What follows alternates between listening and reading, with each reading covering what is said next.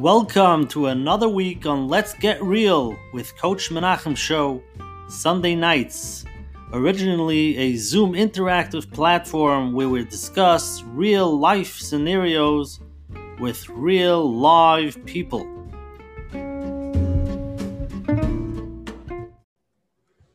Okay, everybody, welcome to tonight's shiur. Um, first, I want to start off saying tonight is our 51st shiur that we're doing here. Uh, we usually do Sunday night shiurim, but this is a special series with Rabbi YY. This is part three of three. Um, and it's going to be an unbelievable shiur tonight. There's so much to talk about, and I want to just really jump and get started right away. Again, I wanted to say this platform is really growing. We want to thank all the viewers, people that are involved, uh, tremendous amount of WhatsApps, emails, texts. It's, it's like all over the place. Um, this week alone, I've gotten contacts from Brazil, from UK, from China. We got in from Asia and uh, I got a call from Australia. So we're really, uh, used to call it the Lakewood based program, but now it's really the worldwide program. And Baruch Hashem, tremendous feedback. We really want to help everybody and um, in every tons of topics, and we're trying to cover them. For all those who are watching the replay of this video on YouTube, please click on the like button for the video, and also please click on the subscribe button for Coach Menachem so you could, you know, get every new video that comes out.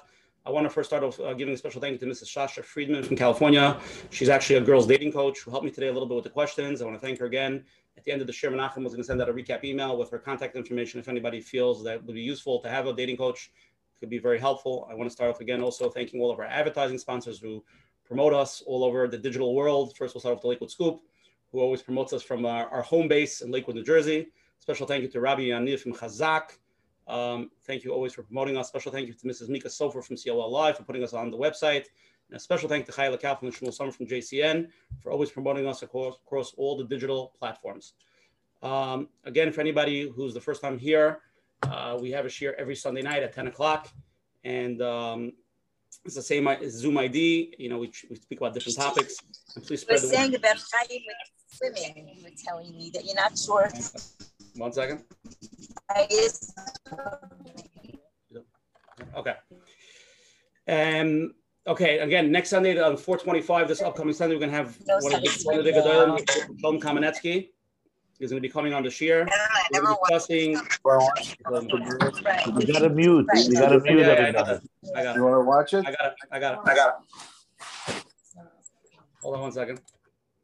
There's so many people, sometimes it gets a little bit uh, blocked up.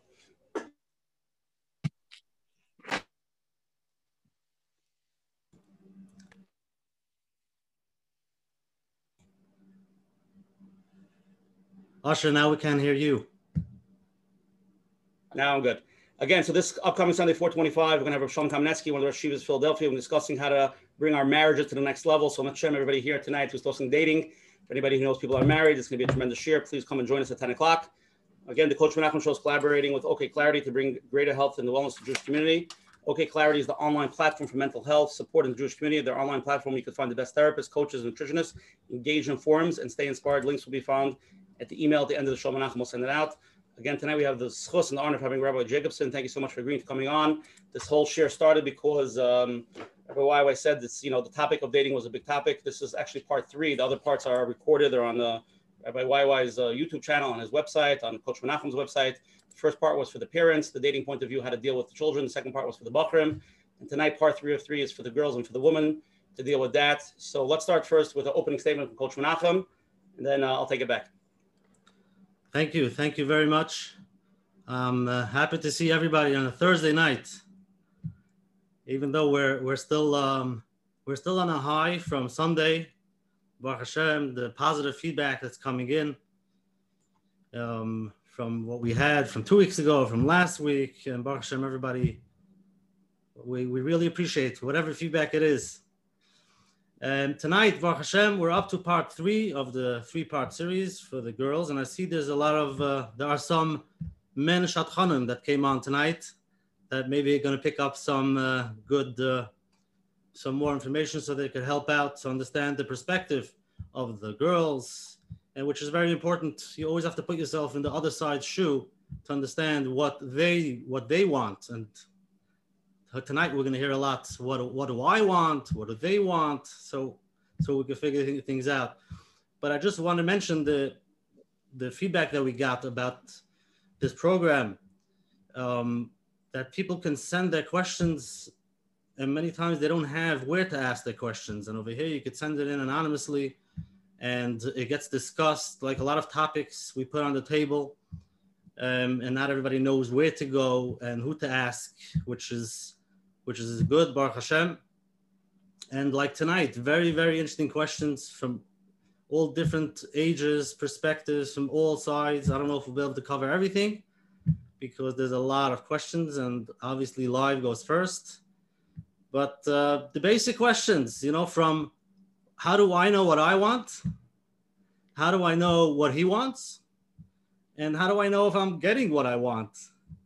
And then and then on, how do I know what love means? What is falling in love? Should I look for it? And then it goes to in seminary to teach me to, to be happy with uh, what I have and not to look for anything, you know, not for too much money. And then we start shidduchim. What does he want? a few years. Asach Geld. So what do we do? So Rabbi Jacobson, we have, we Baruch Hashem have this chus to have you tonight to Thank you. put the things on the table and hopefully people will be able to get insights. And the, the most important thing is once the discussion is started, we, they can continue it with their mashpiyim, madrichim, with the dating coaches, wherever it is. So at least you know the topics. Hagoyes and shkoyach and should be a lot of atzlochim. It's Hashem. Amen. Amen. Nachum, Beautiful opening. Again, let's start. Tonight's show was sponsored by Klein's Ice Cream. Ari Klein's a big, big fan of Rabbi YY Jacobson on the platform. And um, as we always say, we love Klein's Ice Cream, right? Bottom line, Rabbi the best ice cream, Klein's Ice Cream. The best, the best. That's why I'm so slim. right. You do this uh, the skinny cow version. Okay, then let's let's just put that some some some things I describe. I had a conversation there with Rabbi YY. Tonight we're going to be discussing many topics in the dating forum. Um, it's again, we're talking from the woman's point of view, the young woman that's dating, all the questions that come up. We're trying to cover ground. This is meant to be interactive. People could ask. So let's you know let's listen to that. We got a tremendous amount of questions, a little bit in a different category from divorcees, remarriage, where things are much more complicated and it's much more there's, there's much, much more levels to understand in that level. So I discussed that with Rabbi YY, how to deal with that. So he, he Baruch Hashem agreed to come on on May 23rd on that Sunday night and the topic is going to be life after divorce, the whole partial of divorce and the remarriage and the blending. So a lot of the questions that came in there, we actually saved it, and we're going to get to that, and that's going to be a very big share. Let's let's try to focus tonight just on you know young woman dating. Even if somebody's remarried, we could talk you know the dating, but just focusing on the dating, not all the complications that, that get into that. It's such a detailed, sensitive topics that we want to really give it the time that's needed. So I wanted to just clear that before we even get started. And um, also, I just want to say a lot of people texting because I said countries. I got texts from Argentina, Mexico. Rabbi YY, you worldwide now. I'm just letting you know. So let's start off with the opening. Rabbi YY, please open it up. Thank you so, so much. Thank you, my dear friends, Reb Usher, Parnas. Thank you, my dear friend, Coach Menachem. And I really thank the hundreds and hundreds of people who are with us. I see we have in Hurricane Yirbu so many people. Baruch Hashem our dear friends from the whole world. I want to welcome all of the young women who are here with us this evening, whoever else is here with us this evening. And I think, um, Usher, this is my fifth time on your show, right? You already don't like what I'm saying? I was muted. okay, just give me a thumbs up. You could see in here. Yeah, but wait, wait, the fifth time. I'm not counting because we have so many more to go. But uh, Wow. So I am, I am, it's really, really always a thrilling privilege to be here with you guys and to be here with so many special souls from Lakewood and Misham Ayri Yitzis L'chal Kulei from really, literally the whole world. Every, every evening we have together is always a, a meaningful, inspiring, transformative, and really thrilling experience. The interactivity, the questions, the dialogue, the people who come on live, uh, the vulnerability, the honesty, the integrity, the, the eagerness and longing to grow and, and work on ourselves and create more amazing and beautiful and, and meaningful lives and marriages. So tonight, obviously, after our two sessions where we had a folk, one one on dating for focusing on parents' role, and then we spoke about young men in our last session. Today, this was before Pesach. Today, finally, we deal with the Akeres Abayis, the future foundations of our homes, Beisezu Ishtay, the young women. So, just as a, an intro, to our conversation, let me remind you a few things that you know may be obvious, but it's always good to remind ourselves. And that is, what's the first thing that the Torah describes as not being good? What's not good? The Torah speaks a lot, about a lot of things that are not good and that are good. What's the first thing? Throughout the whole creation, it says Hashem saw everything and it was good, toiv, and then toiv ma'oid. But then there comes the first loy toiv. And the first thing that the says is loy toiv is loy toiv adam levadai. It's not good for the Adam to be alone. And what's going to rescue Adam from being levadai, from being alone? His spouse. Eseloi ezer kenegdai. I'm going to create a help for Adam against him. And the Netziv says, the Netziv of Volozhin, Rabbi Naftali Tzvi Yehuda Berlin, the great Rosh HaYeshiva and Rav of Volozhin, he says, Are you, is she a help or is she against him? Is she an Azer or is she a Kenegde? Rashi also asks the question. It's a big question of the Chazal. And his answer that the Netziv gives is that sometimes we become the greatest help to other people when we are connected, when we are against them, not in the sense of fighting, but in the sense of expanding their horizons, of allowing them to learn about another life, another person, another perspective. Because the purpose of marriage is not to obliterate the individuality of the people. It's Ezer Kenegdai. I am helped most, you are most helped through a relationship with otherness, through somebody who is not me, somebody who every day I create space for this person, every moment, every hour. And together we learn to love each other and to grow together. I once saw a t shirt. I'm very easy to get along with once you learn to worship me. But that's not the Jewish definition of marriage. It's to take us out of levade, of that space of aloneness. The real challenge is sometimes people feel they get married and they're even more alone. A woman once said, Before I was married, I was incomplete. Now I'm married and I'm finished. So the big question is what should be our mindset during dating? How do I know if he's the right one, he's the wrong one? What are the red flags? How do I know if I'm ready, if I'm not ready? What is love? These are fundamental questions.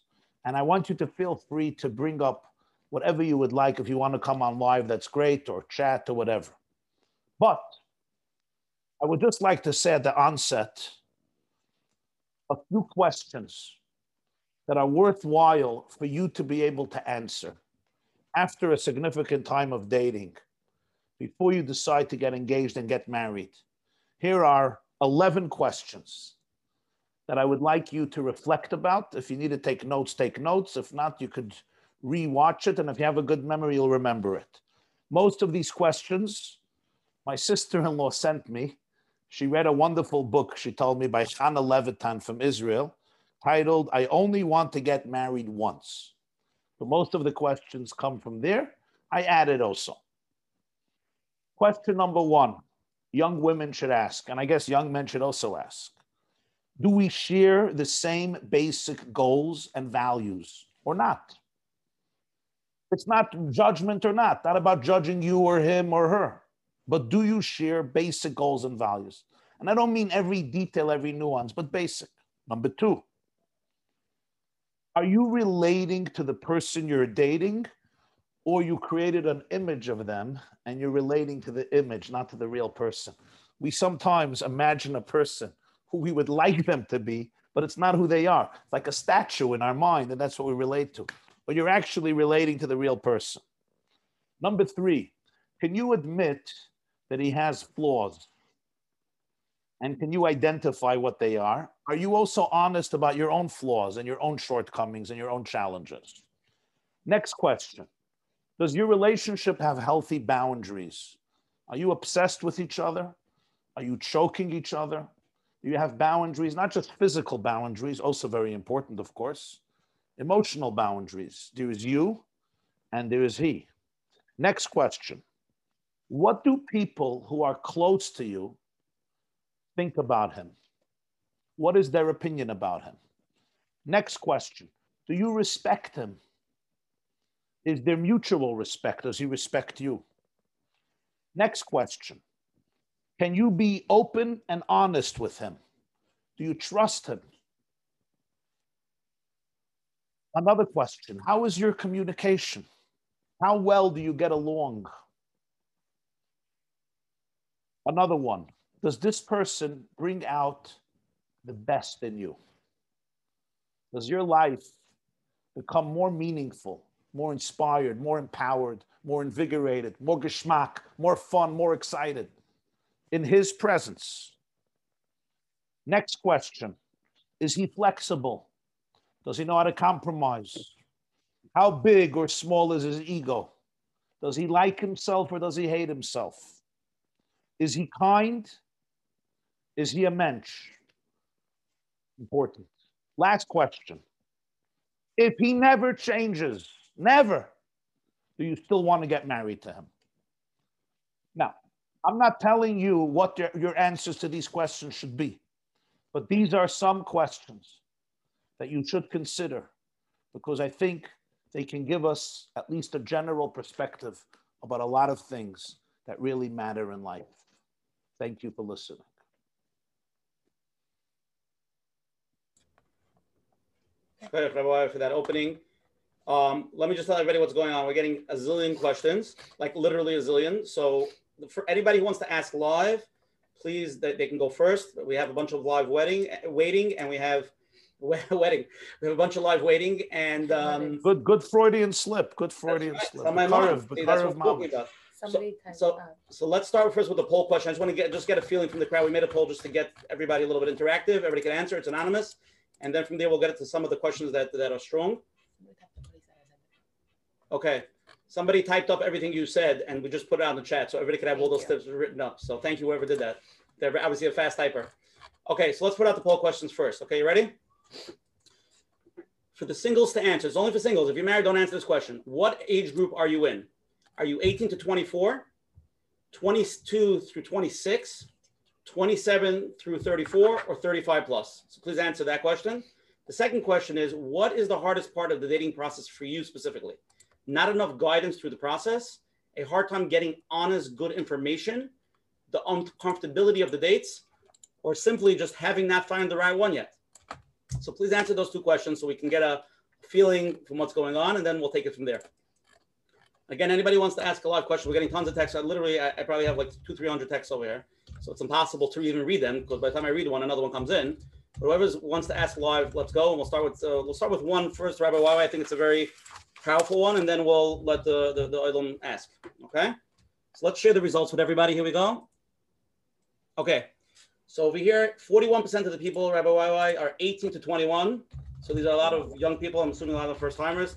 From the ages of 22 to 26, 30%, 27 to 34, 18%, and 35 plus is 12%. So you see the crowd we're dealing with.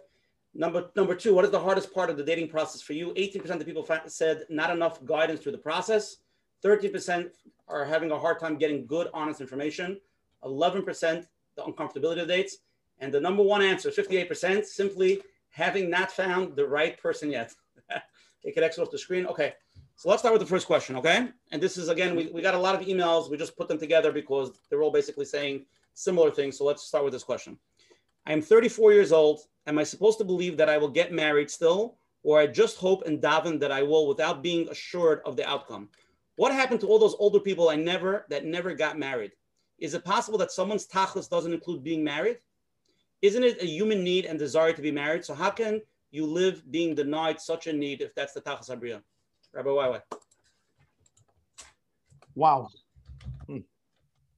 This is what you call uh, straight into the thicket of things. So, first of all, I want to thank you for being with us and for sharing candidly with us. And truth be told, I don't think from our experience in history, from everything we know about life, and our sages teach us, do not give up hope. How every person's journey plays itself out, I don't know. And we certainly don't understand the reasons you can have a younger sister her first date. She was 20 years old and she found the right person. You know, sometimes we can rationalize it this way and that way, but ultimately, at the end of the day, the journeys of people's lives are so mysterious and inexplicable. And we all have to be humble and reverent in the presence of ourselves, in the presence of others who go through these journeys. We don't know always the purpose of one's life, how it plays itself out, what God's calculations are, why people have to go through things, why is it so difficult for some people to find their soulmate, and so many other questions that you and I have in life. But what I do say is the best attitude in life is always never to despair and to feel that we're victims of our circumstances. To always try to be proactive, never lose hope and surrender to despair. And we all know people. I have just, I just celebrated the Simcha, somebody I know very well. He told me clearly there were times he never thought he'll be able to get married. He's an older person. His bride, his wife, told me the same thing. This is a little while ago. She never thought. They dated so many people, both very interesting people, and they just didn't meet the right person. But you know what? The miracle happened. The Gemara says, Kashim zivugim kriyas Yam Suf. Marriages are like splitting of the sea. What, why do they say that? The point is that any marriage, even the simplest marriage that happens in such a smooth fashion, is also a miracle. For two souls to come together from seven billion people, for two souls to come together and be able to create an amazing marriage, it's a ness. God could split a big sea, He could split a small sea. So I would not surrender to despair. So you say, why did it take so many years? How is it going to play out? Why is it happening this way? I really don't have the answer. Our job is to be here for each other, to be empathetic, not to be judgmental. But what I say to you is don't look at your life, chas v'shalom, as a wasted life, as a wasted journey. Yes, there are setbacks, there are failures. Sometimes there are very profound disappointments, and we have to open ourselves up every moment. What is it that Hashem wants from me today? But certainly, our minds and hearts should always be open to a positive attitude, to a liberating attitude, because you know why? When a person has a positive attitude, it attracts goodness the famous expression of the Tzemach Tzedek, tracht gut, but sein gut. The Zohar says it already. Our thoughts about reality affect our reality. It affects how people feel about us. It affects our relationship to the world. Sometimes it's hard. We wake up in the morning and it's like another day, and we have to work on ourselves. We have to challenge our thought processes. But to go into a place of despair is something that we should not do to ourselves, even if we're triggered and even if we have those moments. But it's not the place you and I ever want to live in, despite the fact that life is filled with disappointments and frustrations. Great answer, by the way. Powerful. Okay, let's go. We have so many live questions. Let's start with one already. Okay, you're on. Hi, uh, good evening. Um, Hi my question is do you have any advice for someone who doesn't fit into a box not by their background not my job um, but who only keeps getting suggestions for people from a very narrow box? Great question. I love it. I love it. Usher you love people who are out of the box no? Yeah you know, I want to tell you, Mindy, somebody once told me, Rabbi YY, I will never, ever, ever go into the box. The only time I'll go into a box is at my funeral. So I told them, I wish you that even then you shouldn't go into a box. You should defy all the conventions. The point is, I'm saying this in a little humor and jest, but I get it. And I think it's important for you express to the people who you trust, the people who love you and care about you, that you really need a person who you can share a life with. And that means a person who, on some level, can appreciate your soul, your heart, your humor, your psyche. I think it's important for you maybe to communicate to the people who are helping you, who are assisting you, you know, what you're searching for. Is there open communication between you and them? Do they understand you a little bit? If they completely don't understand you, then we have another problem. But if there are people around you, confidants, you know, whether it's parents, uncles, aunts, siblings, good friends, rabbis, rebbitzins who are helping you, you should really communicate to them, you know, what is it, you know, what style, what type of person you're searching for.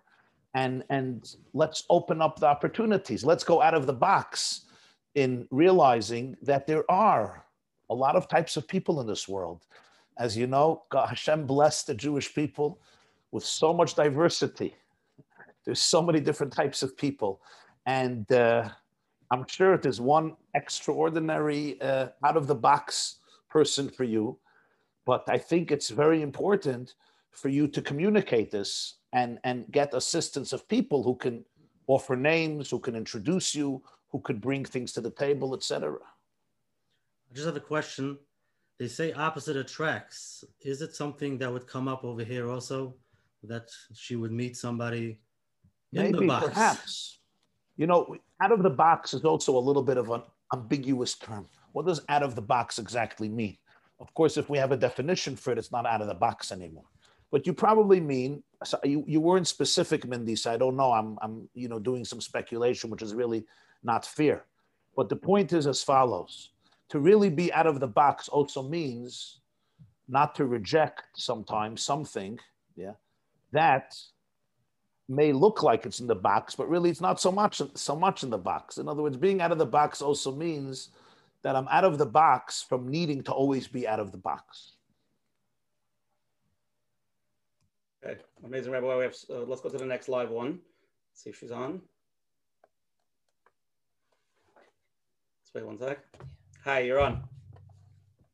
Um, hi, my question is how to deal with close friends getting married and having children and feeling stuck in Shidduchim, like while feeling stuck in Shidduchim.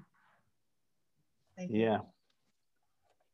That's a very, very important question. Friends are getting married, walking around with carriages, right? Always talking about the new type of carriage when you go out for coffee, and uh, you you feel stuck. It is so, so important. These two words, self acceptance, it's so important for you to be able to understand. And it's true for each of us in our own lives. And that is, we want relationships, we want friends. It's important to have friends. You know, social life is, is critical. I said before, lo tova adam lavade. But it's important for you to be true to yourself and to really be comfortable in your own skin. And that means also to have a certain element of acceptance where you are in life. I could look at somebody else, learn from them. Sometimes I'll be triggered with jealousy, but I don't want to live in that space because I can't live somebody else's life. What do they say? God created us all as originals, but many of us die as copies. Don't live somebody else's life because that person's life was taken. I want to learn from people. I want to be inspired from people. Sometimes I get jealous from people but it's not the space where we want to live.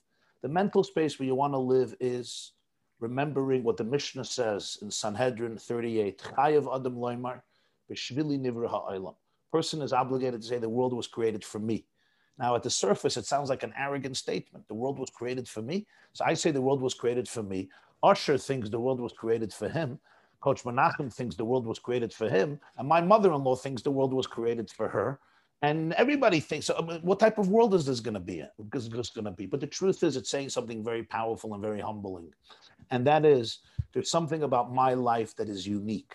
There's something about your life that is unique, that the whole world was created for that unique contribution that you give to reality that nobody before you and nobody after you will ever be able to give.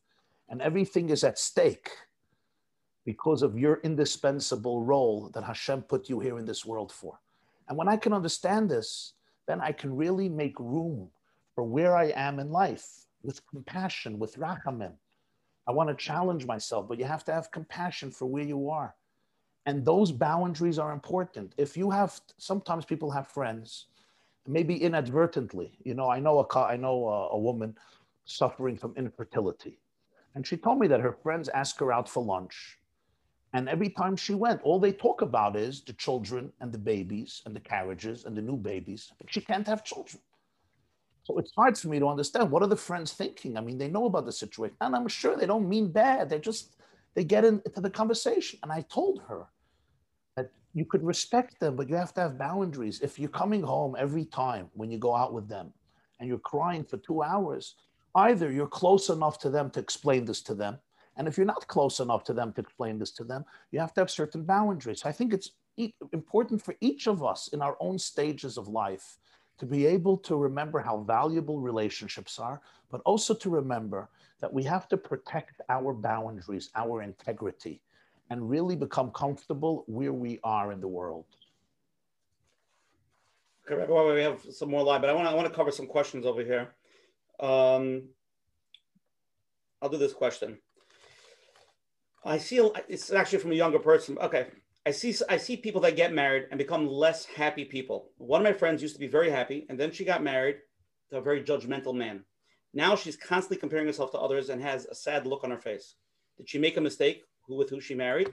How can I know the person I will marry will not bring out the negativity in me, like it did to my friend?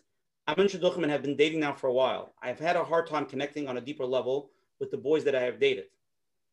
They seem to be very logical on the surface, but missing the emotional part. What do I do if I feel I cannot connect with them? Great question. Great, great question. And the answer is like this it's very hard to judge another person without having an open and intimate conversation with them. So I can't really make a comment about your friend's marriage, whom I don't know. And you may not know some factors, just, just number one. If you're really close and you have an open conversation with her, that may be helpful to her. Maybe she'll appreciate it for your sake and also for her sake. But in terms of yourself, your question is about yourself. So the truth be told is as follows we cannot get to know somebody through dating. Even if you date somebody for a month, two months, three months, even if you date somebody for six months, you know, in the secular world, people date for years and then they get divorced. In some places, there's 50% divorce rate but they dated for six years. I don't understand. The answer is that dating and marriage are two completely different worlds, completely. But even if we date for a long time, we know a lot about each other. Ultimately, living with somebody as a married couple is a new reality. And life changes us you know there is changes in the body and changes in life and there's family that grows and there's challenges that come up and there's loss and there's illness and there's psychological changes. There's so many things that happen that really it's impossible to predict all of this during dating. But during dating you want to be able to know certain things that will be very very helpful. That's why i did this list of questions because you want to know at least that you're going into a marriage with somebody with whom you'll be able to have a disagreement. Somebody who will hold your hand through thick and thin. Somebody who may not be perfect, but they'll be accountable. These things you could know during the date. I may not know any, everything about the guy during the dates, but I could know enough that he is the guy I want to experiment with. He is the guy I want to go on the journey with. Marriage is a hike. And trust me, it's a long hike, Be'ezer Hashem, and it's a winding hike, and it's an interesting hike. But you know what? You want to make sure that he's the guy you want to go on the hike with. He, he is the guy you want to go for a journey of exploration and adventure and discovery. He's the guy you want to be with on the roller coaster. Hopefully, the roller coaster is always going up higher and higher and higher. That's what you want to know. And that's why it's important don't ignore things during the date. Sometimes people minimize things. If it's bothering you, talk about it, bring it up. Yeah, it's important to have people you trust with whom you could bring up things because there's red flags. Yes, you could know enough to make sure, the Ezer Hashem, at least in most situations, of course, there are exceptions, that the person will bring out the best in you. The person was not a judgmental person that the person is a flexible person, that the person will help you celebrate life rather than the other way, v'shalom. So these are things we have to be conscientious of, and we often need the assistance of confidants, friends, therapists, parents, other people we trust to help us through, to help us navigate this process. Don't rely only on yourself. You have to rely on yourself because you're the one making the choice. But it's so important to get feedback from people who care for you and know you. Okay, here's, a, here's another question. What if I'm on the quiet side, especially around new people? I don't talk much in general, especially with people I don't know. How do I navigate the first few dates? Great question. Uh, great question. So I grew up, I had a teacher, a very big Talmid Chacham, and the, the joke they used to say about him was he doesn't talk a lot and his wife doesn't talk a lot. So when he came out, when he came back from the after a few dates, his mother says, "Name is Label. Label, you like you you you, like uh, you like what you're seeing. You like the, the the girl, the young woman." He says, "Well, she does. I like, but she doesn't talk a lot." So the mother says, "If she doesn't talk a lot, so how do you know?" He says, "When she talks, I like what she says." So the point really being is that I don't think it's so important, you know, to judge yourself if you're the loud type or you're the quiet type.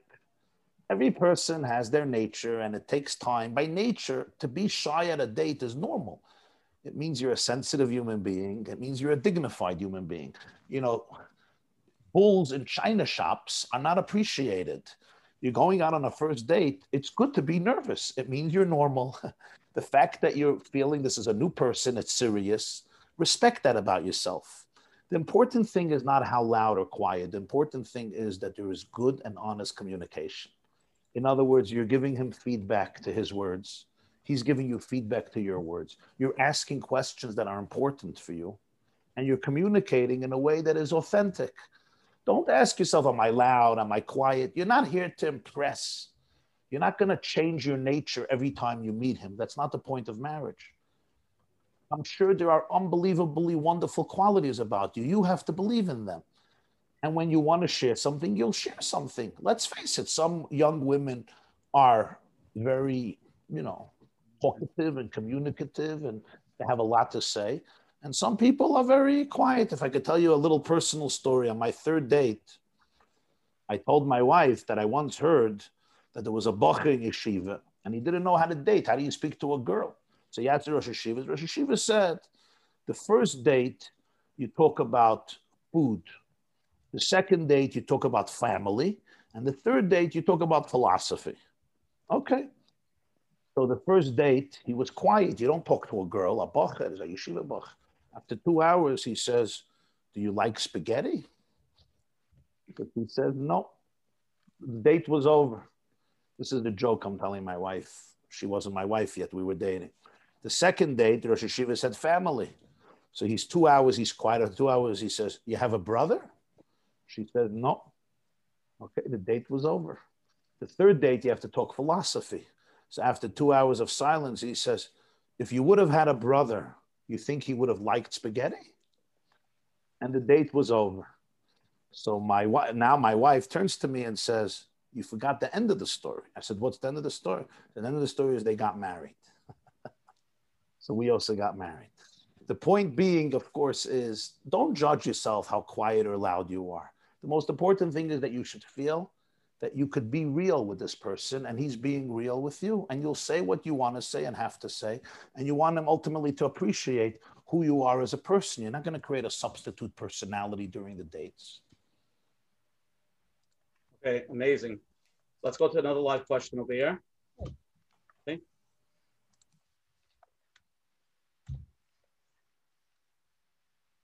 uh, one second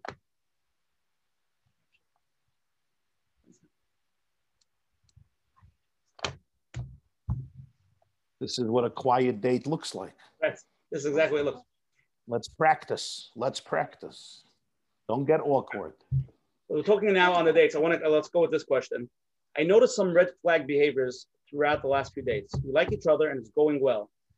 I can even see myself marrying him. How much do I need to pay attention to those small things that keep on coming up? Small red flags. I would pay. It's a great question. So of course, there's no one rule. I personally would advise my daughter to pay attention to small red flags and continue seeing how they develop. Not because they're necessarily big, maybe they're not very significant, but give yourself the time because you don't want to regret these things. You know, sometimes people have told me we dated. You know, I asked somebody, somebody got divorced recently, and it was very, very difficult. And I said to her, I know her very well. I said, You're such an intelligent person. Didn't you see all this? She said, I saw everything. I said, So what happened? She said, But there were so many good qualities. I said, You know, you can't be picky. But I said, But these are serious red flags. Yeah, but in the context of all the virtues, you know, he was a learner and he was frum and he was this, I ignored it. So what I'm saying to you is don't ignore small red flags. Talk them over with people, get feedback. Maybe we need some more research. Maybe you need some more time together. Maybe you have to ask him more questions. Maybe you have to see him in different settings. Take it easy, but be confident that these small red flags will not one day develop into larger obstacles. Okay, let's go to a live question. You're on now. Thank you. Okay, my question is if a name comes up that doesn't talk to me, how do I know whether it's appropriate to say yes or no to just go out just to make sure? It's a As great in, question. I don't want to waste everyone's time, but I don't want the feedback of, oh, you're being too picky, you're not giving him a chance. Right. Do- Right. So it, it's it's it's a very important question, and I think I don't know that there's one answer for every situation, but I think a general logical approach would be that if you really feel there's no potential here, based on some objective data and research, then you're right. You shouldn't be wasting people's times. But very often, let's face it, we hear a name and we decide that this person is not for me. But based on what? Sometimes it's based on a hunch that may be an instinct that is very, very deep. You know, like you may have read, you know, the, the book Blink, how some of the most important decisions in history are made that instinctive moment, not based on long rational analysis, but just that epiphany, the aha moment. So maybe that's happening, but very often, you know, sometimes a family name just triggers us, or maybe something external is causing me uh, this feeling that I don't want to go out, but it's not really based on anything. So I think it's important to ask myself, ask ourselves, why, why, why am I against it? You know, what do I already know about this person? I didn't meet him. People are saying wonderful things. Maybe it is going to work. So, if, however, you really feel that there's a real substantial reason that you're going to be wasting his time and your time, then I don't think it's called being picky. Then I think it's being rational and actually considerate of him and of yourself. So, I wouldn't call it picky. So, I think depends what the motive motivation is. If, you know, if I'm always saying no just because every little thing that I think is not good right away makes me say no, then you're right it may be uh, a little disrespectful like you know what do you want but if there's a real reason for whatever whatever that real reason may be then i don't see it as being picky. But i think we have to remain open. We have to remain with so many people you know they heard a name or somebody said they saw them and they give descriptions. You know i sometimes see a guy finishes a date. It didn't work out. She rejected him or whatever happened. And then he tells his friend, he'll never be good for you. Well, how could you say such a thing? The guy doesn't even want to go out. Or somebody tells the girl, you know, he'll never be good for you. Why? Not good for you, maybe good for somebody else. It's important to have a certain openness and realize that souls are very different from each other. Okay, this is another question here. I said there's a big I'm trying to get in. I would tell everybody who's trying to get in, they can't hear me probably, but not to give up because there's always space for two, three more. Um, I'm 20 years old, but I'm very hesitant. Usher, to- Usher told me yesterday that he thinks we're going to have 500 people. I see we have a thousand people. The, We have five, more. People can't get in anymore. the, the other 500 other Bachram. Okay, no, no, okay, go. a 20 year old, but I'm very hesitant to start dating. So I maybe feel- we should get, let them in. Uh huh. I feel not ready. How can a person differentiate between cold feet, nervousness, and not ready? And what exactly does it take to be ready? Nice question. How do we differentiate between cold feet? I'm just nervous and I'm really not ready. Okay. Well, ner- nervousness is a form of unreadiness. Just realize that. I think what is important to understand is I always have to, with help of people sometimes, ask myself, what makes me not ready? Sometimes I have psychological stuff that I have to work through. I don't like myself. I'm not comfortable in my own skin.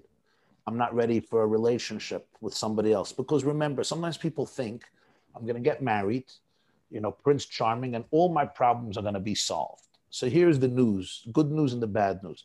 Whatever I dealt with before, I'm going to be dealing with after. It's not like marriage obliterates every single challenge, every single problem. You cannot expect from your husband or from your wife to solve all of your own issues with yourself. I have to be comfortable with me. There has to be a certain level of self love and self acceptance, like Rabbi Twerski, Rabbi Dr. Avram Yeshua Heschel Twerski, Zichrono Livracha, used to say, says in this week's parsha, You should love your friend like yourself. He says, where does it say in Torah that you should love yourself? Doesn't say anywhere. There's no mitzvah. So he says, obviously, the Torah is saying that that's a foundation. If you want to love the other person, it's like you love yourself. But the Torah takes it as a foundational truth that you love yourself, not in a narcissistic way, in a very deep way, as a soul, as a chelik mal, as the manifestation of Hashem in this world. So it's very important to reach a certain level of self-acceptance, of comfort with yourself. You know, somebody was telling me about their dates. They said, I, I was dating and trying to feel liked. I wanted to feel liked by the date. And that's what was my dating. And then I realized I'm not dating to feel liked. I'm dating to figure out if I like him, if I love him, not if I'm likable. You got to be likable before you date. Because when I'm comfortable with myself, people are attracted to me. When I am comfortable in my own skin, people want to have a relationship with me. When I'm insecure and I'm self conscious and I need you to validate me, then they can't really have a relationship with me because I'm looking for you to validate me. So my whole me is based on you. Like the Kotzker Rebbe said, ich bin nicht, weil du bist du und du bist du, weil ich bin nicht, bin ich nicht ich und du bist nicht du. Ich bin nicht, weil ich bin ich und du bist du, weil du bist du, bin ich ich und du bist du. Can they put that on the chat? Just summarized many marriages. Oh, the Yeah, guy. if I, uh, Okay. Kotzker Rebbe said it. It's a brilliant, brilliant one line. There's maybe three books of psychology about it. You could write three books about it. If I am I because you are you, and you are you because I am I, then I am not I, and you are not you. But if I am I because I am I, and you are you because you are you, then I am I, and you are you. And now I would add, and now we can begin to schmooze. Now we can begin to date. Now we can get married. So this is so important to be able to have an I that can relate to a you. So it's important for you to look in the mirror. You may need help from people. You may need help from a professional. If you have a good relationship with your mother, father, you may need help from them or somebody else in your life to be able to determine what is it that makes me feel that I'm not ready. Maybe there's a real obstacle. Maybe there's a trauma you have to deal with. Maybe boys or young men trigger you. Whatever it is, you have to respect it. And that's part of your mission. If it's just regular nervousness in the sense that I'm shy, I'm scared, it's a new stage in my life, thank God. Baruch Hashem. I'm glad you're nervous. That nervous is a healthy nervousness. Yes, it's a new stage in life. It's opening yourself to new opportunities. And it's very, it's, it's, it's, it's a fascinating journey, but it's, it's an intense journey. Right, Dick Rabbi Jacobs. We have a bunch of live. We're going to try to knock this bunch of live now live because Okay. this is line. Just want to say, remember We one. like live people. We love live people. The whole shiur is about being live. Live. You got to be alive. Chayim kol chamayim. they say a famous difference between men and women in marriage. They say a man when he dates somebody, he says, "Oh, this is the woman I want to marry. She's skinny, she's calm, she's relaxed, everything's perfect. I want it to stay just like that for the rest of her life." The woman says, "It's a very nice guy. I like him a lot. Sure. I think I can have something to work with. I can make him into a keli." Okay, live question. You You're on. got- you- Rabbi Archer, you got to finish the end of it. Okay, you finish Here's it. The end. Okay. A lot of men marry women hoping that they will never change. Women marry men hoping that they will change. The problem is the women are always changing and the men are never changing. Moirdik. Okay, live question. You're on. Hi. Um, okay, my question is that if I'm not holding at the best place hashkafically, should I put shidduchim on hold? I don't want to marry lower, so why should my husband? Great question. I'm not, I'm, you say hashkafically, you're feeling that you're experiencing a downer. Okay, but let me compliment you. The fact that you're calling it a downer means that you actually know what your real standards are, what your real values are. So that means that you're in a pretty honest place because all of us go through changes in life. You know, most people, they have ups and they have downs. The question is, you know, what are your real innate values? What are you ready to fight for? It seems to me, I don't know you, so forgive me if I'm correct. When you say you're having hashkafic challenges, I'm not sure it means that you really decided that you don't want this lifestyle, but rather you're going through maybe a journey. You have to figure some stuff out. So I would say that it depends how profound these challenges are. Now, if these challenges are really shaking up your very foundations, which it doesn't sound like that, it, but if it's really happening, then it's important for you to figure that out before you start dating because you want to be able to date somebody who's going to share some basic goals and values. If it's more of a temporary situation, you know, you're having some difficult days, maybe something happened. So I would you don't necessarily have to take it so seriously. So it really depends what type of downer you're experiencing. Is it part of the downer that is essential to life? We live on a roller coaster. Erev, there's darkness and there's light. Or it's a downer that's really more fundamental and you're doubting, you know, some fundamental things about your future in terms of hashkafa. Okay, I just want to jump on this question before I go to another live. It's a very good question. It's unique to a lot of people, especially live out of town. I live out of town and I've been traveling for the first few for the first few, for the first dates for a couple of years now. I'm oh, emotionally yeah. exhausted, and my boss is starting to get irritated by my constant absences. Yeah. I feel like I ask if I ask a boy to fly to me, I will be really limiting myself. Can I expect a guy to fly in for me? And if so, how do I ask the other side to do that? For all those out of towners. It's a great question. It's a great question for out of towners. And I think perhaps it's an old expression in Yiddish the best ligon is the emes. Sometimes the best way to talk about something is the honest, raw truth. Can you communicate to the other side that your boss, your poor boss, is going crazy? You've been traveling a lot and you would really love it's not like you're trying to be you know tough and and and and, and picky and stubborn and you need them to compromise but you just you're in a situation where this is where your job is you know maybe it'll change in the future. And therefore you're just asking them a favor. And i think you know if i would hear such a request it's very rational. You know you, you, you traveled a lot of times it didn't work out it's just a menschliche thing to do. I think people would respect that. I don't see them. I don't see that people would see it as selfish at all. You know, you just you're trying to to balance different things. Maybe at some point you could move, but maybe that's not possible. I don't know the details. Maybe this is healthier for you and much better for you in terms of your serenity and your schedule and your lifestyle. But I think people would be would be very understanding. Maybe not always. Once in a while, you could still you could still fly in. So. Uh, I, I would communicate this openly. I don't think you have to be ashamed. Okay, I want to cover this topic, an interesting topic also. People that have a little bit of a hard time when they get started. My first experience with Shidduchim was very hard, and it left a very negative feeling towards the whole Parsha. I have heard bad things about the person from outside sources, but my parents and the Shadchan were dismissing it. And even after I went out, I didn't like it. They kept on pressuring me to continue, continue. Eventually, I said no, but it built up a lot of negative feelings for me as much as I try to push away this experience, I can't get rid of it. I've gone out afterwards a few times, but I have a natural disgust towards dating, which holds me back from trying to enjoy it. How am I supposed to get out of, how am I supposed to go out with a healthy, fresh outlook after having a bad taste in my mouth? Great question. It's so important to understand, quote expression of the Rambam about something else.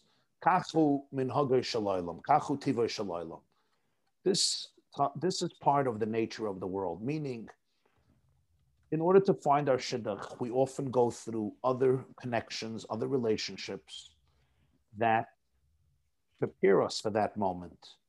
Every nothing is by mistake. There's a word from Rabbi Yitzchak of. It's a fascinating story, very interesting story. Rabbi Yitzchak of the holy Berditchev had a There was a matchmaker the matchmaker would come and offer him shidduchim for his grandchildren. Especially one of his sons died, so he married off the children, Reb Meir, Reb Meir's children. So this shadchan would come. Reb Levitzik would roll up his, put away his talis and tefillin after davening, and he would come up with names. And every name that he gave, he suggested that Levi Yitzchak gave him a, a, a silver coin. Every name, whether it worked out or didn't work out. Finally, he saw that nothing is working out, and he's just taking money from the Berditchever, who wasn't a rich man. He felt like he's a thief. So he stopped coming with names. One day the Berditchever says, Why don't you tell me names anymore? He said, I'm wasting your time. I'm giving you names. I'm taking money. For no reason, nothing happens to most of these shidduchim. You know what he said to him? He said, The Gemara says that 40 days before a child is created, there's a there's a, a heavenly voice, Bas Ploni LePloni, this girl for this man. And the Malachim, you know, they're like the WhatsApp, the WhatsApp industry in heaven are the angels. He says, now sometimes the angel that we create, do our mitzvahs or davening, if the mitzvahs are a little blemished, so the angels are sometimes a little blemished, so sometimes they have hearing problems. So they hear one name was announced, but they hear another name. a similar name. So they announced the similar name. And because it comes from Malachim, so in order to get to the Shidduch, you have to go through that name in order to get to the real name because it was announced in heaven. Even if the angels made a little mistake, it was announced in heaven, this name. So he says, every time you suggest a name for one of my grandchildren, we overcome another hurdle to get to the right Shidduch. So therefore, I'm giving you a coin. So every person you meet, it's not a mistake. It's part of the journey that you and I need in our life in order to be able to mature, to develop, to become the people that we're capable of becoming. The fact that you met this person and it didn't work out, there's something to learn from it. There's something to learn about people, about life, about yourself. Maybe there's something to learn from how you're being triggered, from your reactions, maybe how you judge people, maybe how you respond to people, maybe to learn how other people responded to him. This is an opportunity for you to grow. Instead of focusing and obsessing on how bad he is, that's not our job. Our job is not to judge people. Every person has their own journey. Our job is to learn what's the lesson for me in this. So I say to you, dating is a process, it's a journey. This was part of your journey. See what you could learn from it, how you could become a better person from this experience. Every encounter in the world can make you a better person. The Baal Shem Tov said there's nothing that a person sees or hears that does not help us in our Avodah Hashem. And other people are mirrors. They show us what we have to work on. So I say, take the lessons, challenge yourself, and now go on another date with a new perspective as a better, mature, deeper, more authentic human being. Oh, I just want to tell you, Rabbi White, an interesting story happened to me last week before the next live question, I was eating out with my wife, and somebody came over to me, uh, uh, a couple. They said they watched the first year on the dating, and their, their son just started dating during that time. They said that come out every question about how to be mechazik the son, what to ask, what to, they, they followed the shiur step by step. Said the mom have a tremendous course step. I should tell you. So I'm just letting you know. Thank you, Baruch Hashem. Oh, and the guy got engaged also. Oh, Mazel Tov. Yes, I just wanted to. Okay, let's go to the next live question. Okay, thank you for your time. Um, you mentioned red flags. And the thing is, Google might have like red flags, but then when I listen to Torah and it's like the woman's role is to to be connecto, and when it comes to addiction, um, is that something that the woman? I guess there's this part. So one is that something that the woman? It's like my job to help, and when i'm dating if i see something like that okay that's fine. I'm i'm healthy whatever. I like i can help the man overcome that. And then the second part is if that's something that's you know like i have doubts about but then at the same time man should not be alone and man needs to get married. So so then am i what like what do i do in that situation? Because what we have to do is get married Okay. So, Leora, what I would say to you is as follows. If you're dating a young man who's suffering from addiction, that's a very, very serious situation. Now, some people who are suffering from addiction and have the courage to go into recovery become unbelievably powerful and great people. As the Gemara says in Brachas, or Bavo says, the place where Baalei Teshuva stand, even the greatest tzaddikim can stand do not stand. But this is not the responsibility of the of, of the young woman or the wife. I can support somebody, I can love them, I want to believe in them. I want to create a space for them. But ultimately, the job to heal is on the person himself or herself who's suffering from the addiction. But I think one has to be very, very careful when entering into a relationship with somebody who's suffering from an addiction. Because if they're actively involved in the addiction, I would be very, very cautious, very, very careful. If they're actively involved in recovery and they are really changed people, and that takes a lot, a lot of work, then sometimes you're dealing with the most amazing people. But certainly you cannot take it on yourself the responsibility for somebody else. I cannot heal you. You cannot heal me. I could support a person. I can love a person. I can be here for them. But ultimately, you have to confront your demons and your traumas and your insecurities. I mean, you as in the person suffering from the addiction. Rabbi Jacobs, let's, let's, we have so many more topics over. I want to try to cover some more over here. Um, I am 26 years old now, and I do not want to get married yet. I would like to continue my education and build a career before I start a family. My parents are not happy about this decision. What advice can you give me?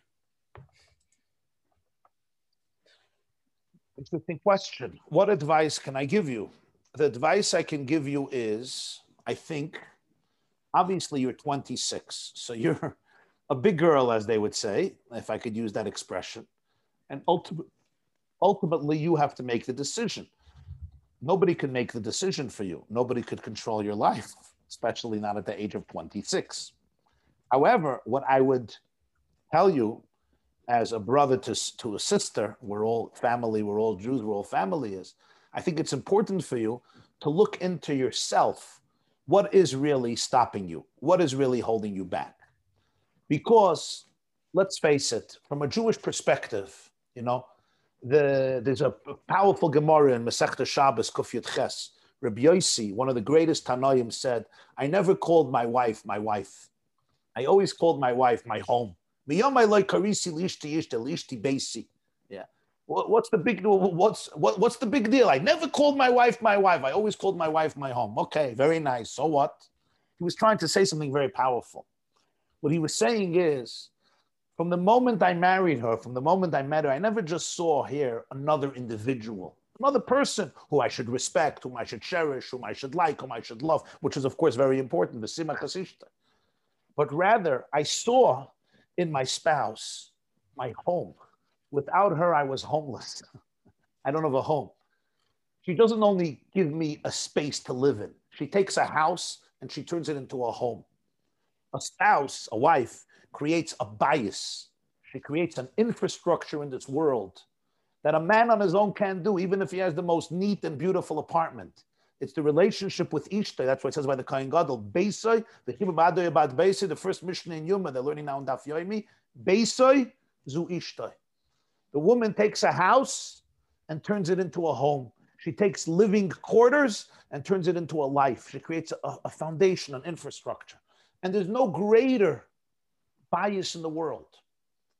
Tell me what is a greater home than a family unit of a husband and a wife and Be'ezer Hashem with God's blessings, future generations for eternity. I could create the biggest company, the most powerful, powerful corporation, the greatest website, the greatest organization. Amazing, good.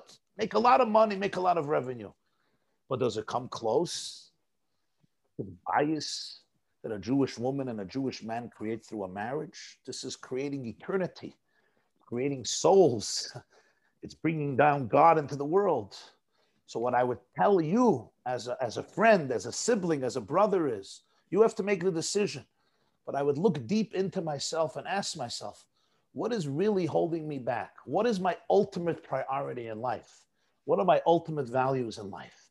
And ask yourself when you're 95 years old, and you're going to look back at the decision to delay marriage another five years, another 10 years, whatever it is, are you going to be proud of that decision or not?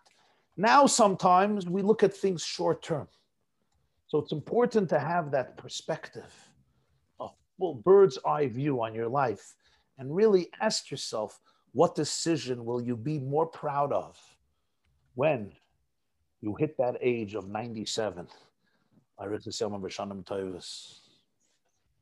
I think I think it's very important to discuss. A lot of what we're discussing now is logically makes sense, but um, talking about people who are starting or in middle, really the the process of being vulnerable, sitting down with a different person, opening up, and then what they call rejection, which we know is not really a rejection, but that's how people feel, and then they have to do it again and then they feel okay this one looks like is going to work out and they open up again and then doesn't uh, th- this whole i i think we need some ideas more more the emotional side of how to go through this process and to be able to say like you're saying every new thing you're nervous and to be able to say okay i'm going on i'll be able to go on the chizik it sounds easy to say but when people are in it it it gets sometimes really really hard. yeah MS, emotionally, it's hard. Emotionally, it's hard. And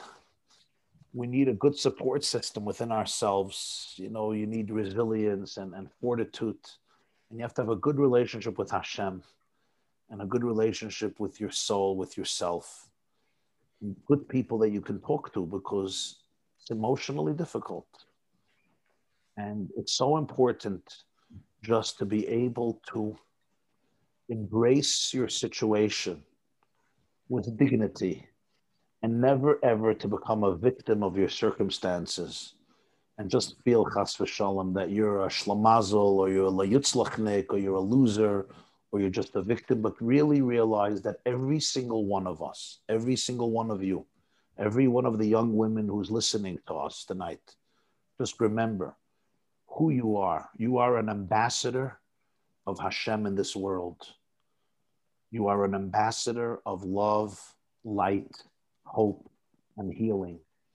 The Gemara says, Adam When somebody sends you on a mission, you represent the one who sent you. So you represent Hashem in this world. You are an ambassador of Hashem. At your core, you're powerful, you're indestructible, you're full of confidence, promise, possibility, joy, positivity. And even many of us have emotional struggles. All of us have emotional struggles, and we have to deal with them. We have to confront them. But don't be afraid of any of your emotions or any of your struggles because your soul is infinite and your soul is bigger than them and your soul is larger than them, and you could contain everything that's inside of you without the need to run away, without the need to duck, without the need to go into shame, to detach, to space out, to become completely consumed by self loathing and self hate and self shame. These are all thoughts that we have, but don't let those thoughts define your core. Your core is you're a spark of infinity. And therefore, you could contain all of the traumas and all of the difficult challenges that are inside of you. And we have to confront them, but confront them from a place of knowing that your internal self is as wholesome as it gets. And nobody and nobody and nothing can destroy it, can eliminate that, can obliterate it, or can even can even compromise its its beauty, its grandeur. Bro, I want to get in the topic. We got a few emails about the similar questions, but I'm going to ask this question. But let's let's broaden it. But how much do we share about our past chatoyim in our lives when we date? The question came like this: I'm a firm Bais Yaakov girl. I've had past relationships past relationships with guys, which is extremely not accepted in our circles. Am I supposed to mention it when I'm dating somebody very and it's getting serious, or leave it out? It's a great question. And the real answer to that is I think the answer that I have heard from quite a few therapists and rabbis whom I respect dearly is if it's mamish something of your past and it doesn't have implications on your present, there's no obligation to mention it. If it's something that is interfering or impacting your present situation, then it's important for the person you're entering into a relationship with to understand what's going on. So this is something you have to be very honest about. You don't want to be deceptive about this because you're not just hurting the other person, you're going to be hurting yourself because they're not going to be able to trust you. So you really have to ask yourself an important question. You had other relationships in the past. Are you still into those relationships? Do you still have a crush? Is there still something going on? Does it really define you? Is it still impacting you and influencing you, or is it just something of the past? If it's really something completely of the past and you're over it, there's no mitzvah to mention it. Maybe one day there's going to be a level of trust between you and you'll feel comfortable with talking about everything of your past. You'll have to make that decision when we reach the, that point, but there's no obligation. On the other hand, if there's a real impact and an influence right now, then it's important to bring it up. It's important to deal with it because it's part of your life now. Wow. Okay. Um, what?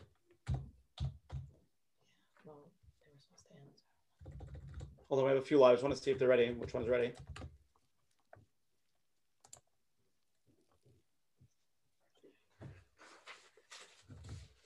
Sorry, one sec.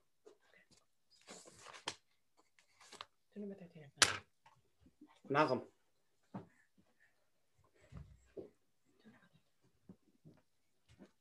Okay, before the lives. This is a, a message direct to Rabbi Jacobson. My name is Sarah. I'm a young girl entering Shidduchim soon. I have a medical condition, which I understand because of it, I will have I will have to compromise with different things I would ideally want in a Shidduch. My question is, how much to compromise? Do I compromise on physical features only, height, weight, or basically what do I compromise? What do I give up? What what what are important? What not important? Where do I go with that? Wow. So first of all, Sarah, thank you for being here with us, and thank you for sharing. And I'm sorry, it must be so difficult, and Hashem should give you all the kayach and all the strength that you need now and in the future to be able to have, you know, an amazing recovery in the best and smoothest and easy, easiest way. In terms of your question, what I would say is it's a very personal question, and I think it's really about yourself.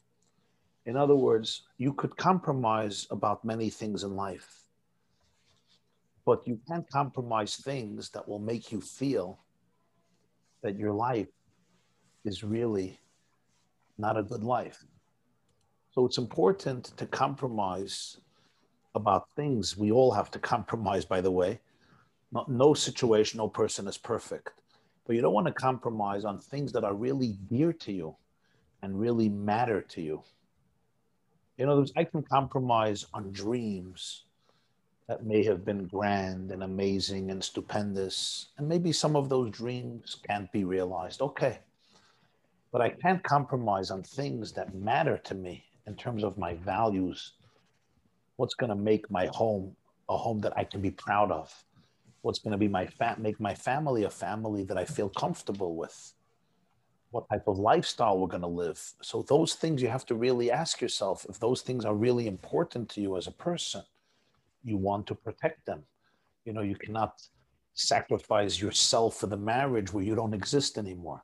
So I think it's important to make a distinction between things that I would like and appreciate and they're part of my dreams. And maybe I want to compromise on them because of different situations.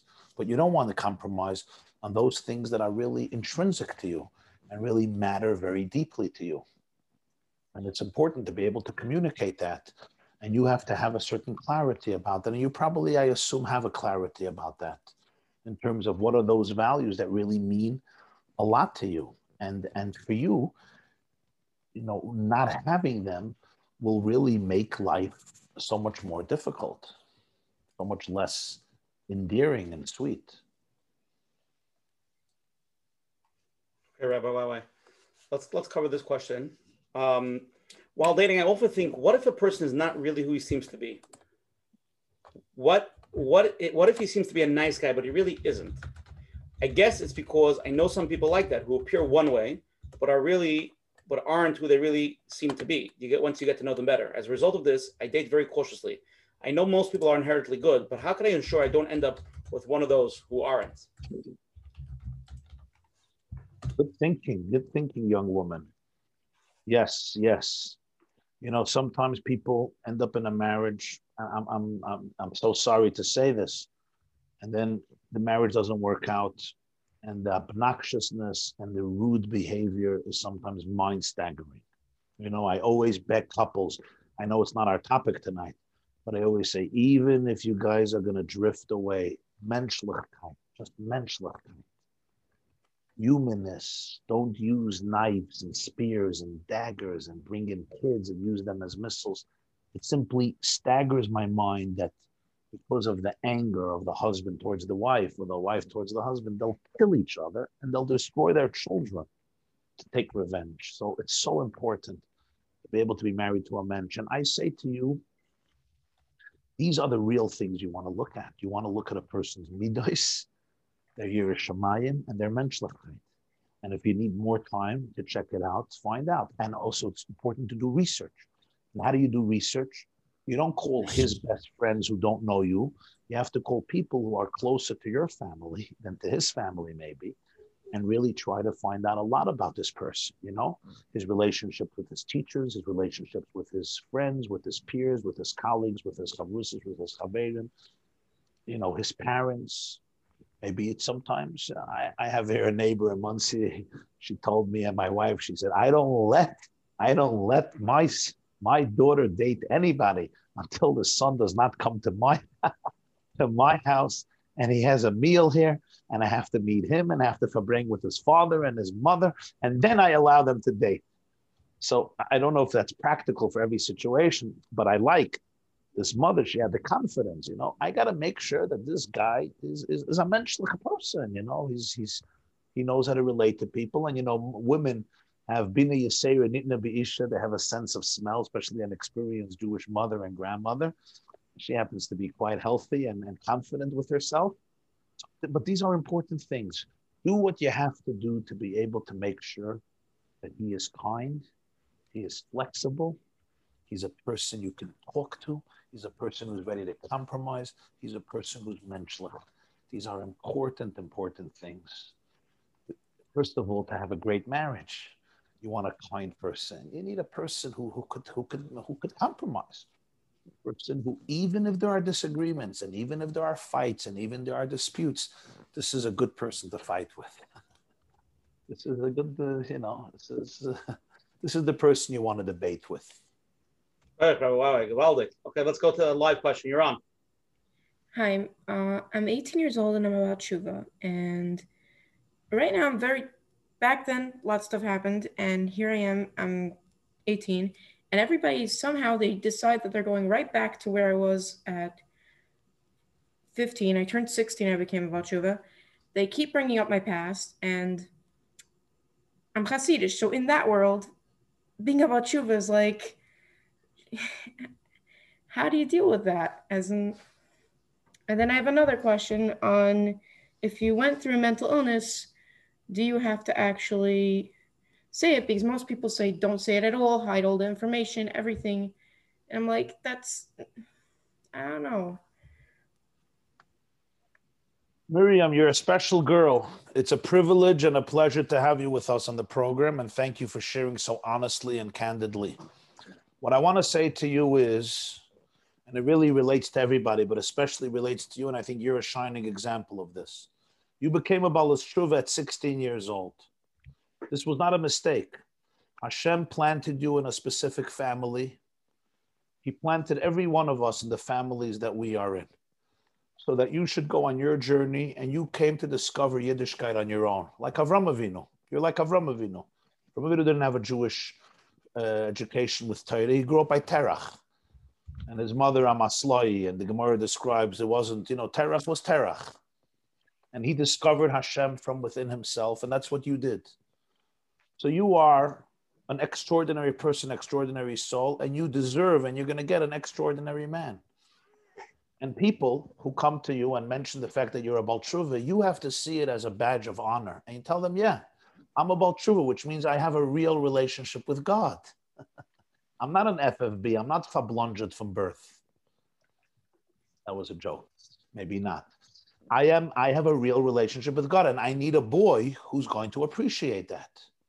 And I am sure, I know that there are quite many young men who appreciate precisely that. In fact, I was not long ago at a at an engagement party of a girl who came frum a very, very Hasidic family. But I have to tell this to you. She's unbelievably genuine. And after dating people who grew up from for a while, she said, I think I need a Baal Teshuva. I need somebody that their journey towards Yiddishkeit is just very deep and authentic. Not chas Shalom to say that people who grew up frum don't have a deep relationship, but there's something about a Baal Teshuva. They had to fight for their Yiddishkeit. And she just got engaged to a Baal Teshuva family because she needed that type of boy. And I think it's a badge of honor. You have to tell people, don't be embarrassed, Miriam. This is this was the hashgacha of the Ribono Shel Olam. Say, yeah, I am this type of girl. I need somebody who's going to appreciate me what I could bring to the table and what they can bring to the table. In terms of mental illness, a very important question. So I'll tell you what I heard from Harav Hagaon Reb David Cohen Shlita from Gvul Yaabetz, one of the great poskim in America in Flatbush. And we were together at a Shabbaton, and somebody brought up these types of questions. You know, when do you reveal these things? To completely hide it, I don't think it makes sense. How can you hide such important things? from the other person. It's this, would you want that to be done to your daughter, to your son? And imagine my son or my daughter is dating somebody and they hide all the information. I don't understand that. I, I cannot see how, in good conscience, anybody can tolerate that. So I am very proud of your sensitivity to that. But what he said was that sometimes certain things, if you bring it up in the beginning, there's no chance for a date. So he said after three or four dates, when there is already some connection and some chemistry, you bring it up. So now there's at least hope that he or she might say, you know what? I really like this person and I want to do more research. I'm going to speak to the doctor, speak to the psychiatrist, I'll speak to the psychologist, find out the details, and then he'll make a decision or she'll make a decision. I want to continue, I don't want to continue. That's usually the advice given by uh, some of the great authorities. Roy, somebody just texted, I just sent it to Miriam, a person that deals with people that are Hasidic about Shuvas, and she she does okay, great. Gave some information. See that? By the way, by the way, Shidduchim came out from these programs. Hmm. Shidduch no Kavra, that just coming onto the Zoom, people always say they're looking for Zgulas. One of the Zgulas we should put in up, yeah, near the mikvahs and near the cholents, and this is coming on to the Coach Menachem Asher Parnas Zoom. Yeah, Yes, we've had a lot of interesting stories, a lot of crazy. Especially stories. if you come live, then there's a lot of networking and this. okay, there's a lot of people texting. I just want to cover this topic. It's a physics topic. A lot of people saying for months and months they're not getting rid of any shidduchim, no dates, whether they're younger, whether they're older singles. And uh, how do we get? How do they get the chizik to not get into depression? Just months and months where the phone does not ring. Gewaltige Scheile. Ah, Tayir and Meidlach, Tayir and Neshamas. So first of all, I just want to say that I'm sorry and we I empathize. It's very difficult. It's emotionally draining. Sometimes you feel like you don't want to wake up in the morning or you don't have what to wake up in the morning for and you see other people in your classes already married and having babies. It's very very difficult and it's important to acknowledge the emotion, to feel it, there's an element of, of sadness, an element of grief here that's necessary, and not to judge yourself because you're a human being and it's tough and it's tough. And you could you could you could shed a few tears. It's fine. You know respect the emotions respect the process number one. Number two what i would suggest to you and i say this not as a preacher. You know whoever knows me by now knows i'm not a preacher. I'm not a pontificator. I speak I hope you know what the word pontificator means. Look it up, it's a good word. I speak as a brother to brothers, and in this case, as a brother to sisters, with connection, with, uh, with affection, and with Avas Yisrael. And that is, it's important not to allow chas v'shalom, these feelings to paralyze you. You have an amazing life. You are a gift to humanity. You're a gift to the world throw yourself into something that will stimulate your growth. Become passionate about something, build something, grow towards something, create a project, create a plan, do something maybe you wanted to do, whether it's in the field of giving, whether it's in the field of education, whether it's in the field of learning, whether it's in the field of spiritual growth, whether it's in the field of creativity. You know, we live today in a world with so much opportunity to be able to be Mekadesh Shem Shamayim, to be able to spread Yiddishkeit, to be able to give to people tremendously. Here, look at this. Corona happened. Everybody was scratching. The world closed down. Came two yungeleit from Lakewood. Okay. Now, I want to tell you something. They come from a community that I love. I have their thousands of friends. But like other communities, people didn't talk so much about these stuff, right? It was under the rug. Came two yungeleit. They started a Zoom. And suddenly I started to get feedback. There's honest conversation. They're talking about issues. They're talking about issues.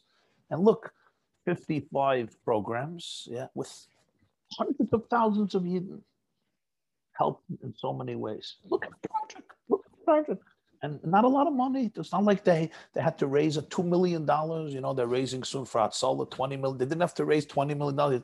The budget didn't even have to raise uh, fifty thousand dollars. Use it, Rabbi. Why? I mean, I can't say when I. You want if you have two million dollars to spare, fine, go send with pleasure. Great. But my point is, be creatives. I say, don't look at yourself. Nobody's reading shidduchim for me. My life is a waste of time. I understand it's painful and have empathy for yourself. And it's difficult. We, we want to get married. It's a dream. It's a goal. It's, it's a tremendous bracha to build a bayis ne'eman be Yisrael. But also remember who told us to get married. We don't get married because we came up with some nice idea that men and women should dorm together.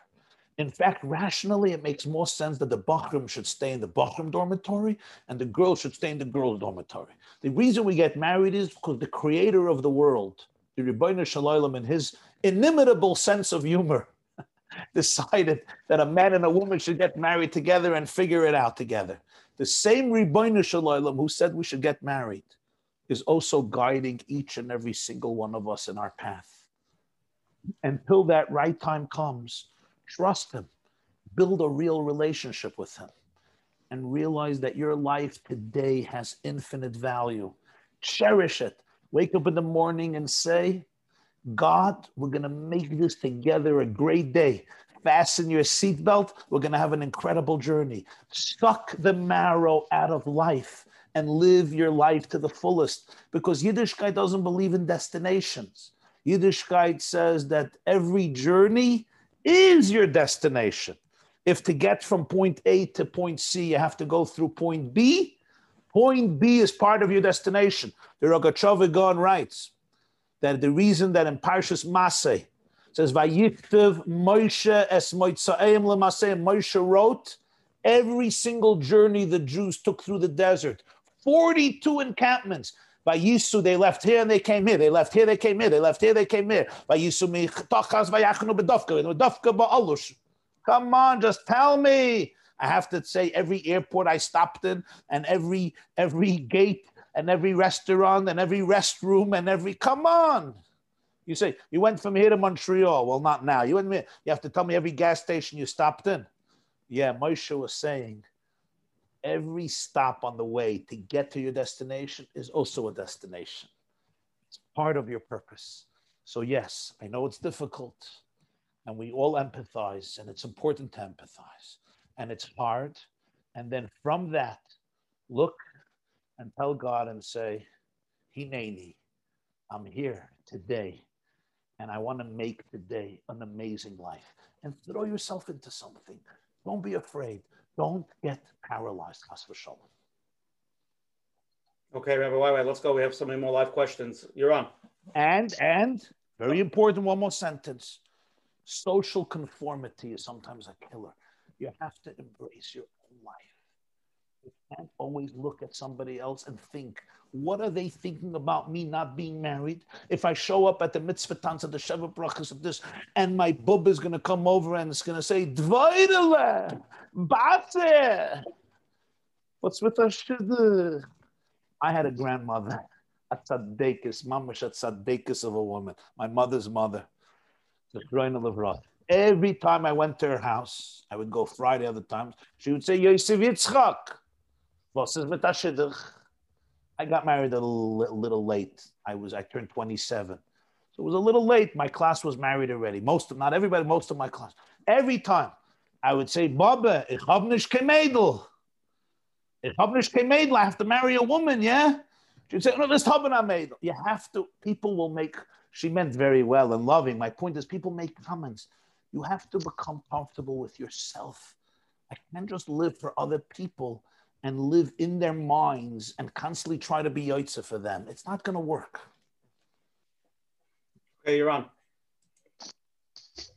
Hi, my question is is that how do you know if you're doing too much or too little hishtadlut? And is there ever a point where maybe you are doing too much and maybe uh, you should, you know, step down on that? Could you give an example? I don't know, maybe you felt like you've done everything. You've contacted every shadchan you know, you've I don't know, done as much as you could, you know, you've been dating for a long time, you know. Great question. How do you know when you're doing you're doing too much ishtadlus, too little ishtadlus, and so forth? And and and one one of uh, one of the girls wrote, I see in the question, does ishtadlus include that I have to change the look of my body and I have to go to exercise every day? Is that hishtadlus? Is that also included in hishtadlus, etc.? These are wonderful questions, and I think I think it's important to mention two points, and that is hishtadlus means that we do what is usually done al piteva. We make a keli, what's called a keli. We create a vessel for Hashem's plan under natural circumstances. Hishtadlus doesn't mean I should be anxious. I should be stressed out. That's not part of the Hishtadlus, Hashem says. Hashem says, "Ah, let me do it. I just need you to make a vessel. What type of vessel? A vessel that's normal according to the natural circumstances. That means I search according to the Derech HaTeva. I seek out the type of help that is normal to seek out in this situation.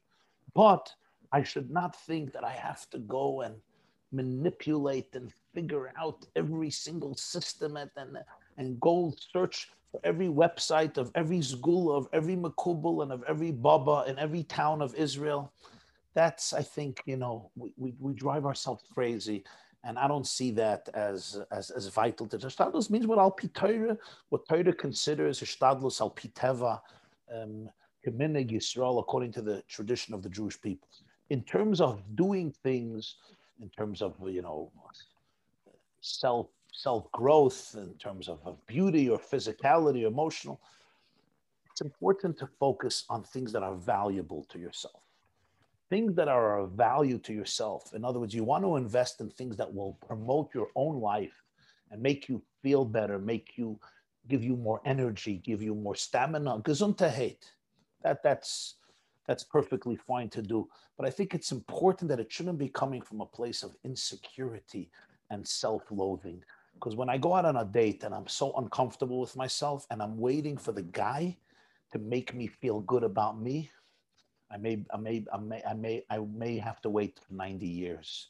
So you really have to come from a place where, where you can validate yourself, and people who are close to you can give you that validation. Again, I'm not going on a date to feel liked. I'm going on a date to see if I like him. Wow, shkoyach, Rabbi Wawa. let's go to another live. You're on. Um, thank you for your time.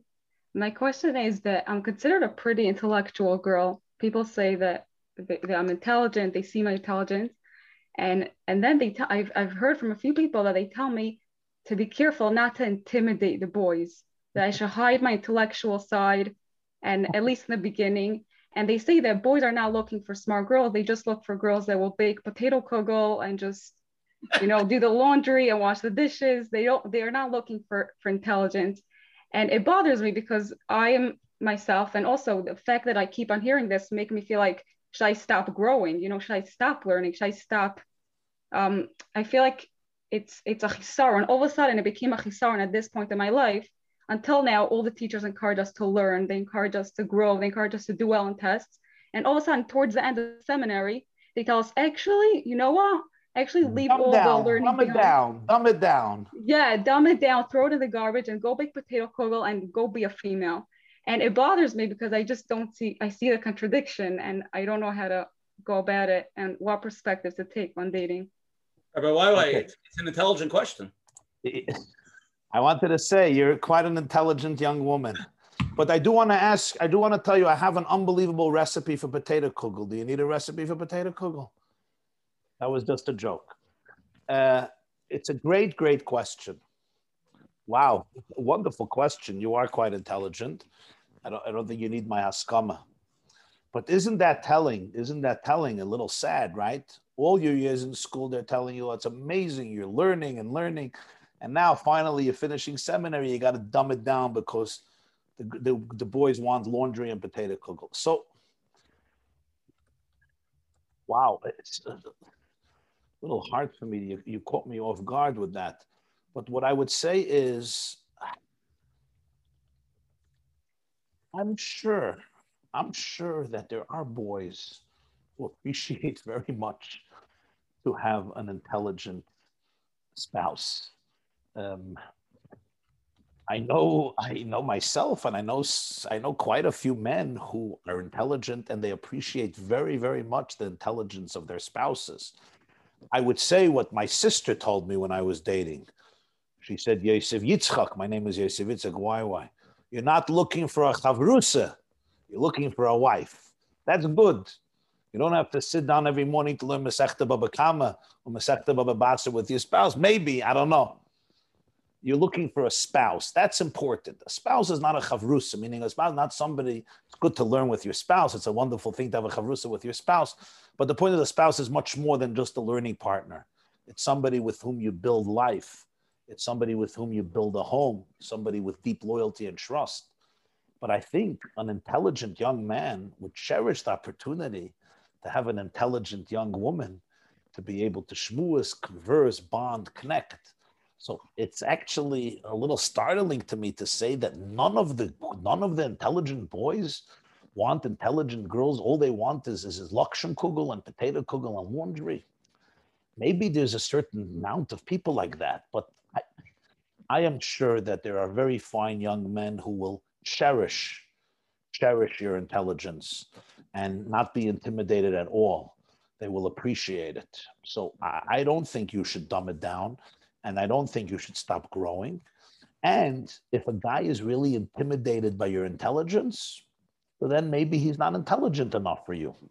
Number one. And number two, maybe what they're referring to is something else. And this, I'm not saying, I'm just asking. And that is maybe they want to see your emotions and not just your cerebral part. Sometimes people are very cerebral and I want to feel their heart, right? It's true with men as well. Some people are very intellectual, but where's your heart? So the question is, are people maybe feeling that they want to feel more of your heart, not just your your cerebral gifts. That may be something, and that's a worthwhile goal for each of us to really integrate our minds and our hearts. There's a question over here from a girl that went out a while ago and it didn't work out. And now she's thinking about it. She would want to revisit if it's a good idea. Wow, that's a very interesting question. So basically, it didn't work out. You're still having feelings towards him and you want to revisit it. And the truth is, if you really feel that he may be a good guy for you, it may take some guts, it may take some courage, but if the opportunity is there, I don't see why not. You know, if he may be interested or you have a way of making him interested and you really feel this is good for you, I think that's fine. I don't see why not. I, I know a situation happened not long ago here in my neighborhood where there was a fellow and he met this young woman and uh, it did not work out, or so they thought. but he decided that he really, really wants her. And he really pursued her. He wrote her a long letter, a letter, not an email, not a text message, not a not a WhatsApp, a letter, you know, the old style letters, Aleim Mashalom, Zechronim Levracha, with an envelope with a stamp. I don't know if any of this young generation ever saw an envelope with a stamp. You write a letter. But we in camp would get letters from our parents. You remember how many times you would read the letter? Now we would read the letter like 93 times every night, a few times, and put it back in the envelope. And you know what? She liked the letter. And she said, yeah. And, you know, today they got engaged. So, uh, so sometimes you got to uh, fight for what you think is amazing for you. You know, do it with seichel and make sure it's not coming from desperation. It's really you feel that this is the right person. Because if you're the one who stopped it last time, so just realize that you know you may you just want to make sure you're not infatuated, and it's really coming from a healthy and wholesome and place. You don't want to continue dating ever out of weakness. You want to always date and get engaged and get married from a place of strength and empowerment. In other words, whenever I make a decision from a place of weakness, I'm very vulnerable. I'm very weak. I need validation. I just need somebody to be near me. You have to be very careful because you're not shining fully. You want that your choice for a relationship, long term relationship, be coming from your inner core, from your place of confidence. Because if it's coming from a place of weakness, tomorrow I may wake up and say, Oh my God, my God, what did I do? So just make sure that it's coming from a real place of inner clarity and strength. Okay, well, let's try to hop around like one or two more questions. Um, so let's globalize this question. Somebody sent in, but I think it's an important question. I'm 23 year old. I'm 23 years old, and my parents are divorced. One of my parents is controlling and doesn't want the other parent to be involved in any part of my dating. What should I do? So let's globalize that. Forget, you know, just in general, when you have two parents that one is more like telling you to do something and don't listen to the other one, and you're already a big girl, you're dating. How to deal with how to navigate something like that? Excellent question. But you, you, I think you gave the answer. You said you're 23 years old when you're 23 years old, you're an adult, to put it simply. And I think, in very respectful ways, if you cherish the advice and the input of that other parent, I think, in very respectful and kind ways, you can share with this parent and say, you know, I understand that there are issues between you, your marriage didn't work out. But for me, this is my mother, this is my father and I would really like their input. I would really cherish their input. So please, you know, respect those boundaries. And uh, I think it's important, again, to state it respectfully. That's number one. Number two, the question is I, again, I don't know the dynamics, but does the other parent have to know about the input you're getting from this parent? Maybe it's not a mitzvah to go back and say, oh, your ex or mommy or tati said so and so. Maybe that could be more private.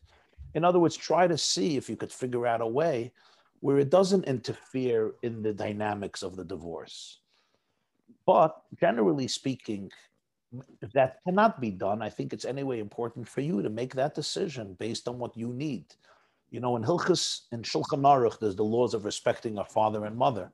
And it says over there, if a father tells somebody, I don't want you to marry this person, I don't have to listen. It may be good advice to listen, especially if my father loves me and is an intelligent guy and he knows what's good for me. But halachically, respecting parents doesn't mean that I have to marry the person they want me to marry. It means I have to respect them in what they need, but not in them telling me what I should do with my marriage. So it's very important to understand those boundaries. We have to respect our parents, but you are the one who have to decide, who has to decide who to marry and you're the one who's entitled to ask advice from the people that you want to ask. Imagine if your parent tells you, I don't like this person who you consult with, but maybe this person you love and they're helping you. Now, here is just an important qualification, and that is if your parent is telling you something rational that may be true. In other words, if maybe you're involved with getting you're getting advice from somebody who may be steering you in the wrong direction, so that you should consider that. But let's let's make sure it's that, and still you have to feel it out and make sure it's true. It's not just coming from the vendetta that he has against your mother or she has against your father.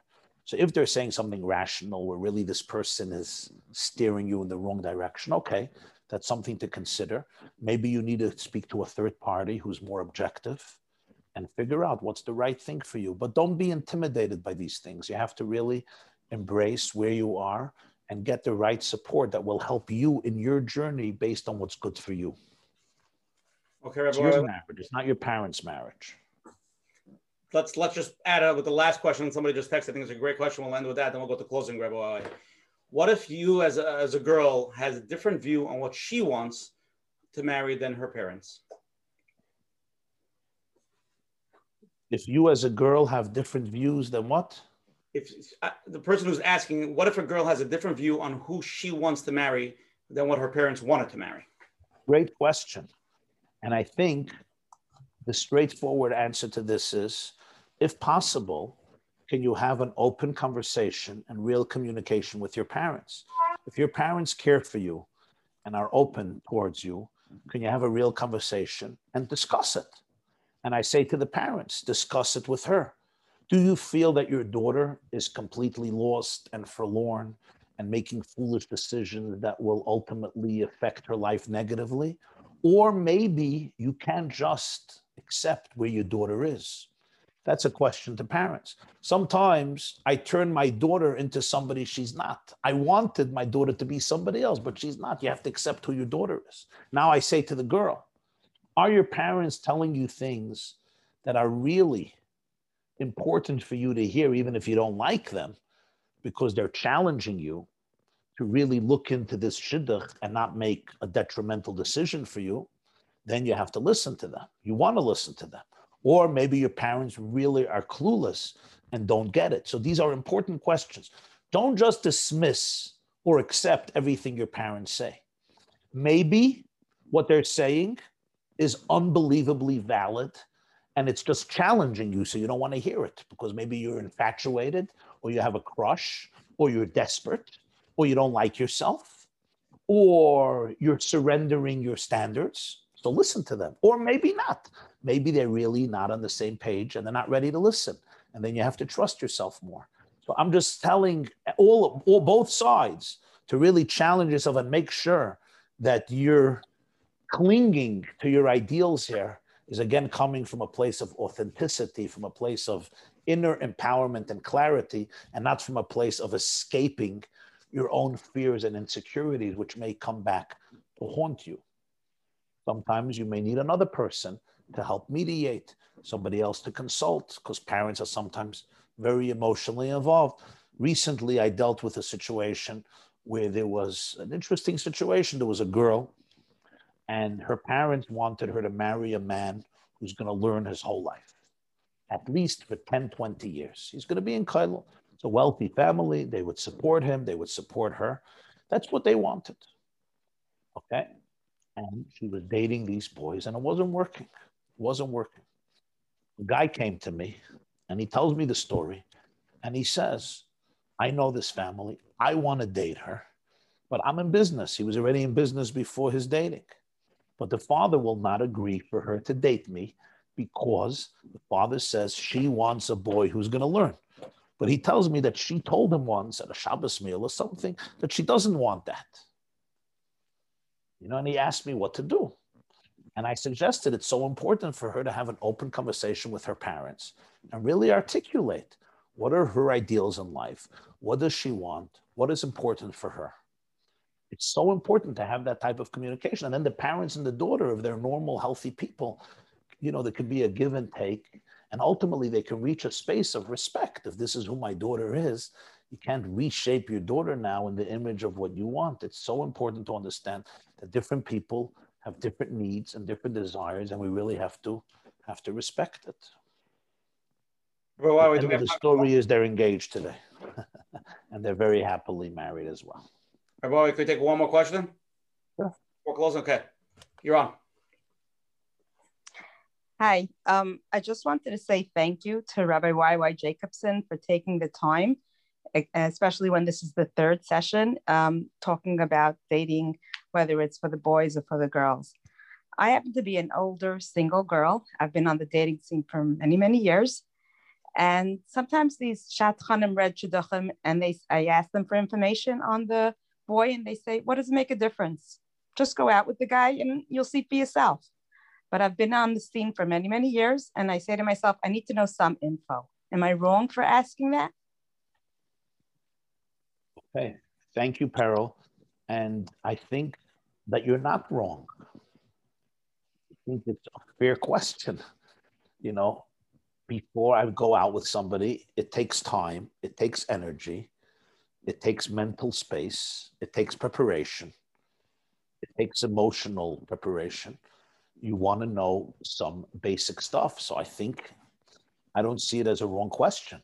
I mean, I can understand the Shadchan telling me or telling you that it's impossible to know everything, and maybe they can't give you, you know, a full detailed report, but some uh, basic components about the person's life, I think it's fair to to communicate to somebody. I mean, that's how I see it.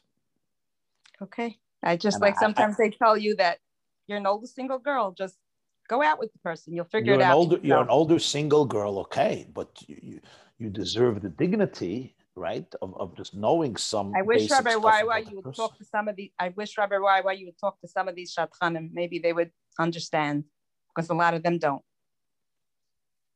Well, I'm sorry to hear. It's hard to judge without hearing. You know, I don't like to judge ever without hearing the other side.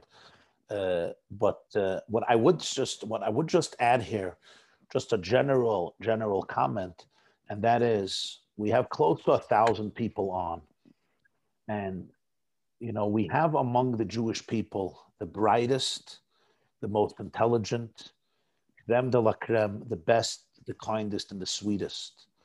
And I think we live in a time of grassroots initiatives. There was a time when people waited for all the initiatives to come from the top.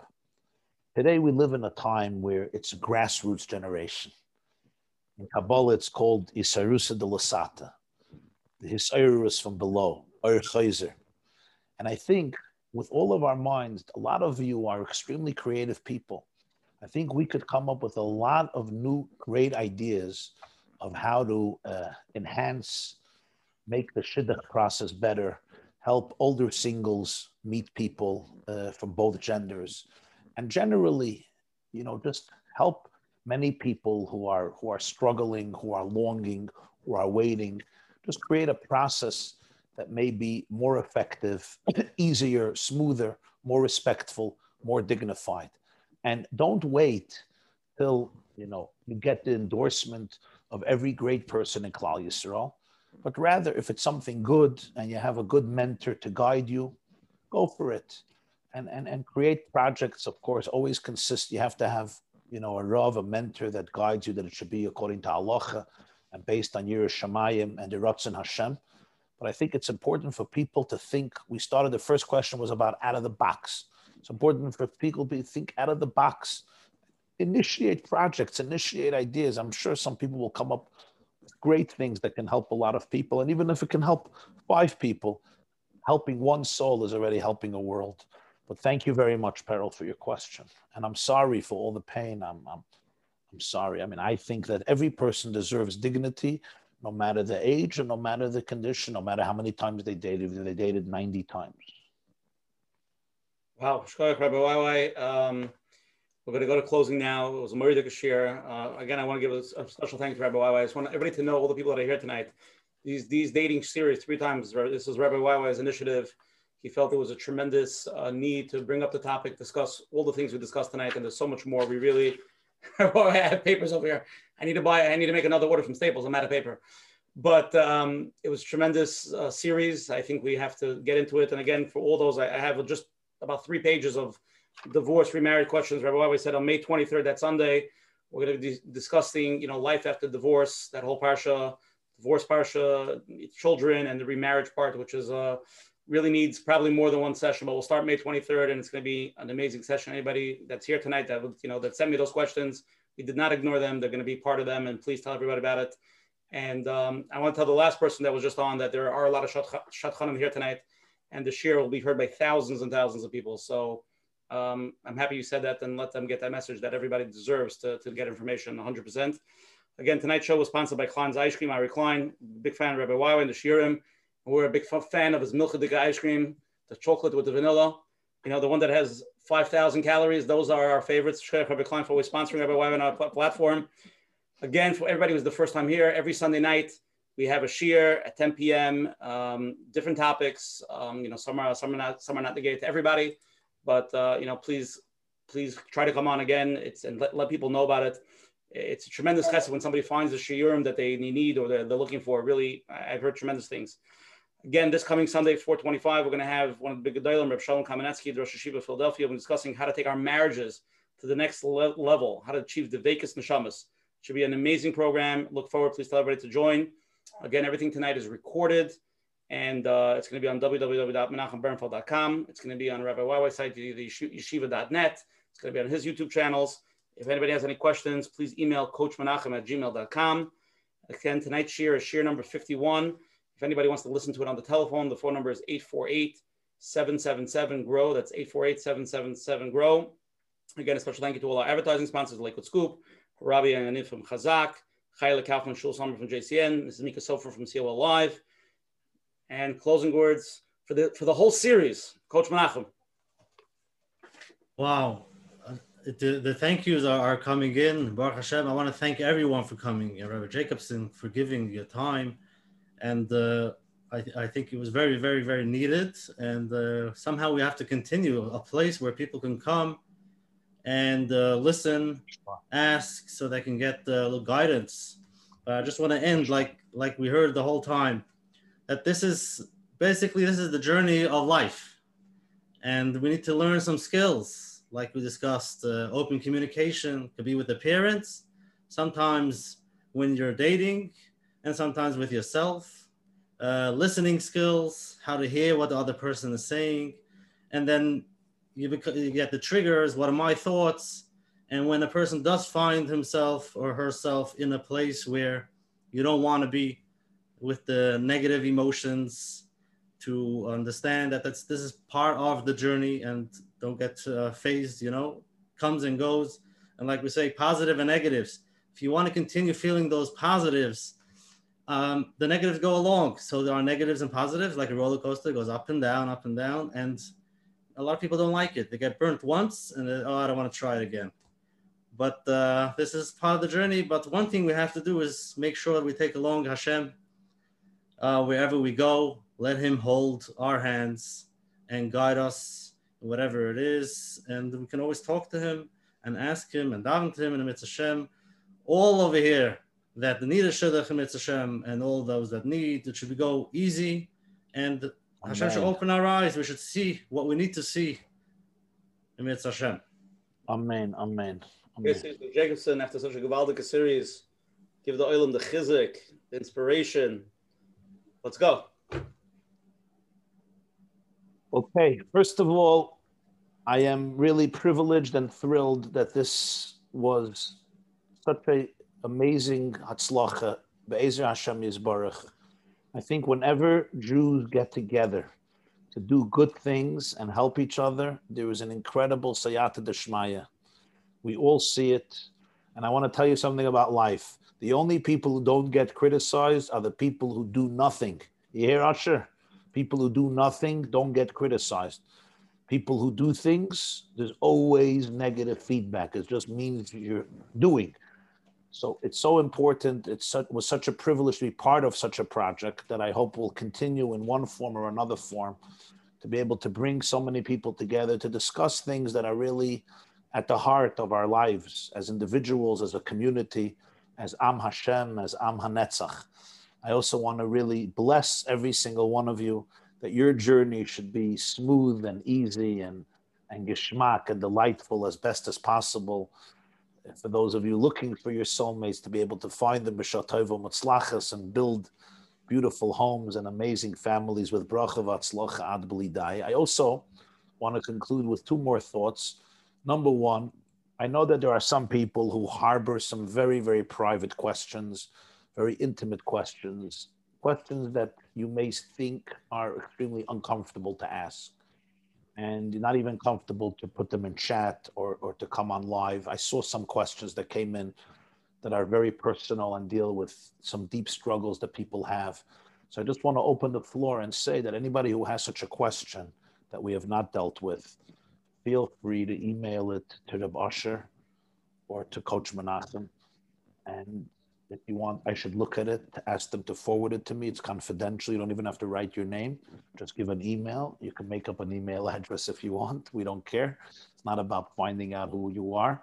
And Bli Neder, I will try to address it to the best of my ability and really no taboos. In other words, I know some of people are dealing with some serious stuff. Um, uh, I'm not going to get graphic here, but you know what I'm talking about. And feel free. You, it's important to have somebody to speak to who will not judge you. And here you're dealing with a group of people who are not judgmental. Um, I certainly work on myself not to be judgmental. It's actually not hard for me when you're around the block a couple of times. You see that all judgment is ignorance. So it's not really hard not to be judgmental, but really I want to open up the floor that anyone who has any question, you could pass it on to Reb Usher, Coach Menachem. If you want it forwarded to me, they'll forward it to me and I will bli neder um, respond to you. The last thing I want to share with you is just the, I think, such an important tidbit on life that helps me, and I think it can help all of us. That is, we live today in an incredible generation. Rabbi Kalish said this on Sunday. He said it's a generation of openness and open communication. It used to be that there was a lot of dishonesty. Teenagers did not tell their parents what they were thinking. Youth did not tell their teachers what they were thinking. Today is a generation where everything is coming out in the open. It's painful because it's not being repressed, but it's also an amazing blessing that everything is coming out. You know what else is coming out, my friends? All the stress, all the anxiety, a lot of traumas. It's all coming out. And it's hard for all of us because we're dealing with a lot these days. But what I want to tell you is that this is all part of the blessings of Geula in order to be liberated, we have to spit out our toxicity, our negativity, our traumas, our anxieties, our stress. It's all coming out so that we should clear up and cleanse our systems to be able to come to a point where we will all experience the oneness, the oneness of Hashem, the oneness of the world, the oneness of our people, the oneness of infinity. Whatever is coming up in your life before dating, during dating, and after dating. I beg you, don't be afraid of it. Don't be ashamed of yourself. It's so important these days to be able to forgive yourself. Forgive yourself for not being perfect. Forgive yourself for making mistakes. Forgive yourself for having challenges in your mind and experiencing thoughts that are very, very uncomfortable to deal with. Forgive yourself these are all things that are emerging mm-hmm. in order to be able to help you come closer to your true self, which is infinite, divine, incredibly amazing, and powerful. Hold on, hold on to your core, hold on to the Shel Olam. Remember who you are. Never ever forget who you are, and live life from that space, from that attitude, and then you will be able to conquer every challenge because you will know that you were not sold, you were sent. You're not a victim, Shalom, you're not a loser. You were sent into this world with an amazing light. You're never, ever stuck. I want everybody to get rid of those words from our intellectual and mental vocabulary. I'm stuck. You're mm-hmm. not stuck. You're not stuck. You're a piece of Hashem. Hashem is not stuck. You're not stuck. You were sent into a difficult world. You were sent into a difficult challenge to bring light into that place. But you're never, ever stuck. At your core, you are eternally free. Thank you very much. Chazak, chazak, v'nis chazek. Amen. Bye bye. Thank you, Coach Menachem. See you on Sunday, 10 o'clock, same time, same place. Gracias, Bye bye. We love you. Love you too. Bye bye. Oh, yeah.